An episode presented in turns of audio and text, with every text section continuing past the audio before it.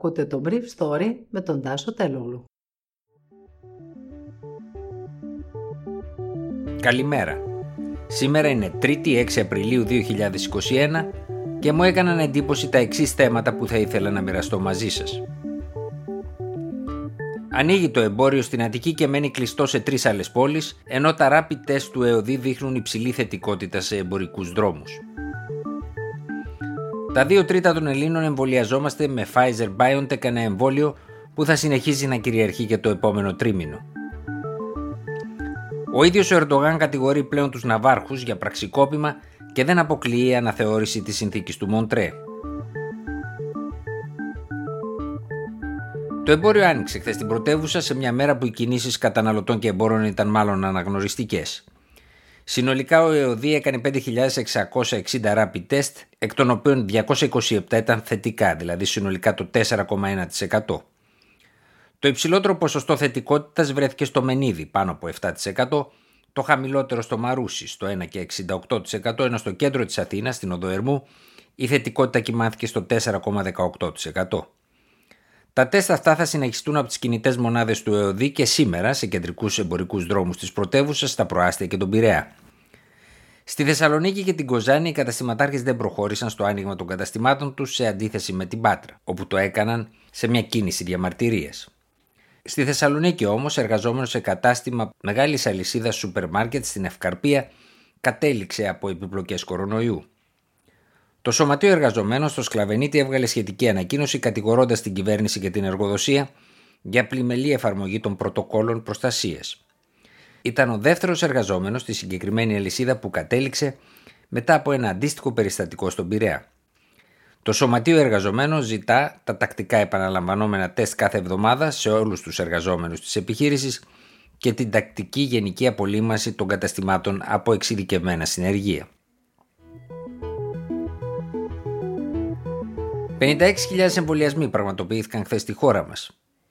51.262 της πρώτης δόσης και 4.746 της δεύτερης, με αποτέλεσμα οι εμβολιασμοί συνολικά να έχουν φτάσει τους 1.886.370 με 1.222.690 της πρώτης δόσης και 663.680 και με τις δύο δόσεις, δηλαδή για τον πλήρη εμβολιασμό. Ο Γενικός Γραμματέας Πρωτοβάθμιας Φροντίδας, Μάριος Θεμιστοκλέος, είπε κατά τη χθεσινή απογευματινή ενημέρωση ότι με το 67% όλων των εμβολιασμένων να έχουν εμβολιαστεί με το εμβόλιο της Pfizer-BioNTech, η εταιρεία δεσμεύτηκε πως θα παραδώσει ακόμα το μήνα Μάιο 1,5 εκατομμύριο δόσεις και το μήνα Ιούνιο 1.700.000. Αν υπολογιστούν και το 1,4 εκατομμύριο των δόσεων του Απριλίου, το επόμενο τρίμηνο η εταιρεία θα παραδώσει στο ελληνικό δημόσιο 4,6 εκατομμύρια, ενώ 1,35 εκατομμύρια δόσεις θα παραδώσει η AstraZeneca ως το τέλος του τριμήνου και 1,33 εκατομμύρια δόσεων του μονοδοσικού εμβολίου θα παραδώσει η Johnson & Johnson. Οι παραδόσεις της Μοντέρνα, που είναι αφιερωμένη στην αμερικανική αγορά, θα παραμείνουν χαμηλές. Όμως ακόμα και έτσι, και χωρίς να έχει βγει καινούριο εμβόλιο, η χώρα μας θα μπορεί να έχει εμβολιάσει ως το τέλος Ιουνίου 4,3 εκατομμύρια ανθρώπους, αν αξιοποιήσει όλες τις δόσεις που θα τις παραδοθούν. Κάποιες από αυτές θα αξιοποιηθούν για τους ανθρώπους που εμβολιάζονται τώρα με την πρώτη δόση. Θα παρατηρήσατε ότι χθες η αναλογία πρώτης με δεύτερη δόση ήταν 11:1. Οι περισσότεροι ωστόσο θα εμβολιαστούν με αυτά τα εμβόλια πλήρως. Ο κύριος Θεμιστοκλέος διευκρίνησε ότι ως το περασμένο Σάββατο τα ραντεβού του εμβολίου της AstraZeneca είχαν υποστεί μικρή ζημιά από τη συζήτηση για τις παρενέργειες του εμβολίου, αφού το ποσοστό ακύρωσης ραντεβού με το συγκεκριμένο εμβόλιο ήταν μόλις 3% έναντι 1% της Pfizer και της Moderna. Χθες από την πλευρά της, η πρόεδρος της Κρατικής Επιτροπής Εμβολιασμών, η κυρία Θεοδωρίδου, ανακοίνωσε επιτέλους και τα μέτρα της Ελληνικής Αιματολογικής Εταιρείας για τη διαγνωστική και θεραπευτική προσέγγιση των ασθενών με σύνδρομο Vipit μετά από εμβολιασμό για τον ιό του κορονοϊού με το εμβόλιο της AstraZeneca. Οι οδηγίες θα ανανεώνονται και θα εμπλουτίζονται διαρκώς και είναι αναλυτικές ως προς τους ελέγχους που πρέπει να γίνονται εφόσον εμφανιστούν συμπτώματα του θρομβωσικού αυτού συνδρόμου. Αυτή την εβδομάδα η Επιτροπή Φαρμακοεπαγρύπνησης του Ευρωπαϊκού Οργανισμού Φαρμάκων θα δώσει περαιτέρω οδηγίες και θα αποφασίσει αν θα προσθεθούν συστάσεις στο φύλλο οδηγιών του εμβολίου της AstraZeneca. Ο κύριος Θεμιστοκλέος χθες απάντησε αρνητικά στο ερώτημα αν όσοι έχουν εμβολιαστεί με πρώτη δόση με το AstraZeneca μπορούν να κάνουν τη δεύτερη δόση με εμβόλιο άλλης εταιρείας. Αργά το βράδυ πάντως έγινε γνωστό από το Λονδίνο ότι οι Βρετανικές αρχές εξετάζουν το ενδεχόμενο να μην γίνεται πλέον το εμβόλιο της AstraZeneca σε νεότερους πολίτες.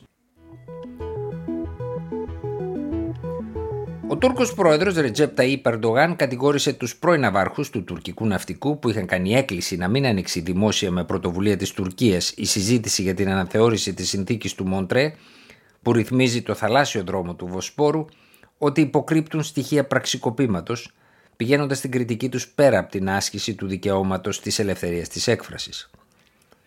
Η υποχρέωση συνταξιοδοτημένων ναυάρχων δεν είναι να δημοσιεύουν δηλώσεις για μια πολιτική συζήτηση η οποία περιλαμβάνει και συνέπειες ενός πραξικοπήματος, είπε ο Ερντογάν. Σε μια χώρα που έχει ιστορία γεμάτη από πραξικοπήματα και δηλώσεις, είναι απαράδεκτο για 104 συνταξιοδοτημένους ναυάρχους να επιχειρούν ένα τέτοιο εγχείρημα. Ο Ερντογάν είπε ότι η σύνδεση ανάμεσα στην κατασκευή του καναλιού της Κωνσταντινούπολης και στη συνθήκη του Μοντρέ είναι εντελώς λάθος. Η Τουρκία θα καταφέρει με την κατασκευή του καναλιού της Κωνσταντινούπολης να άρει το ποτηλιάρισμα που υπάρχει στη θάλασσα του Βοσπόρου και θα δημιουργήσει έτσι μια νέα εναλλακτική λύση. Έχουμε τώρα την κυριαρχία πάνω στο Βόσπορο? Όχι. Με άλλα λόγια, το κανάλι της Κωνσταντινούπολης θα δυναμώσει τα δικαιώματα κυριαρχίας της Τουρκίας πάνω στο Βόσπορο, κατέληξε ο πρόεδρος Ερντογάν.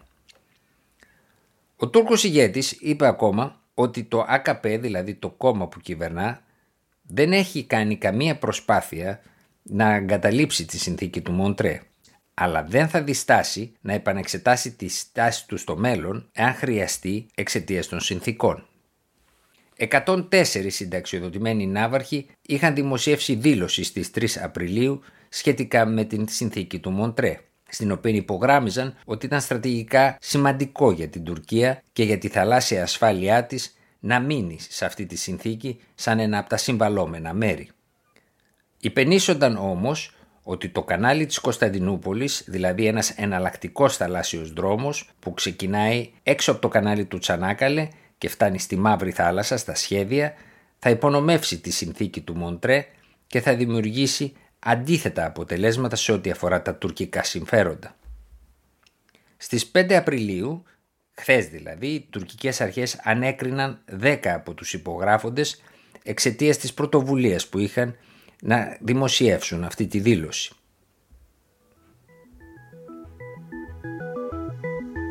Ήταν το Brief Story για σήμερα 3η 6 Απριλίου 2021.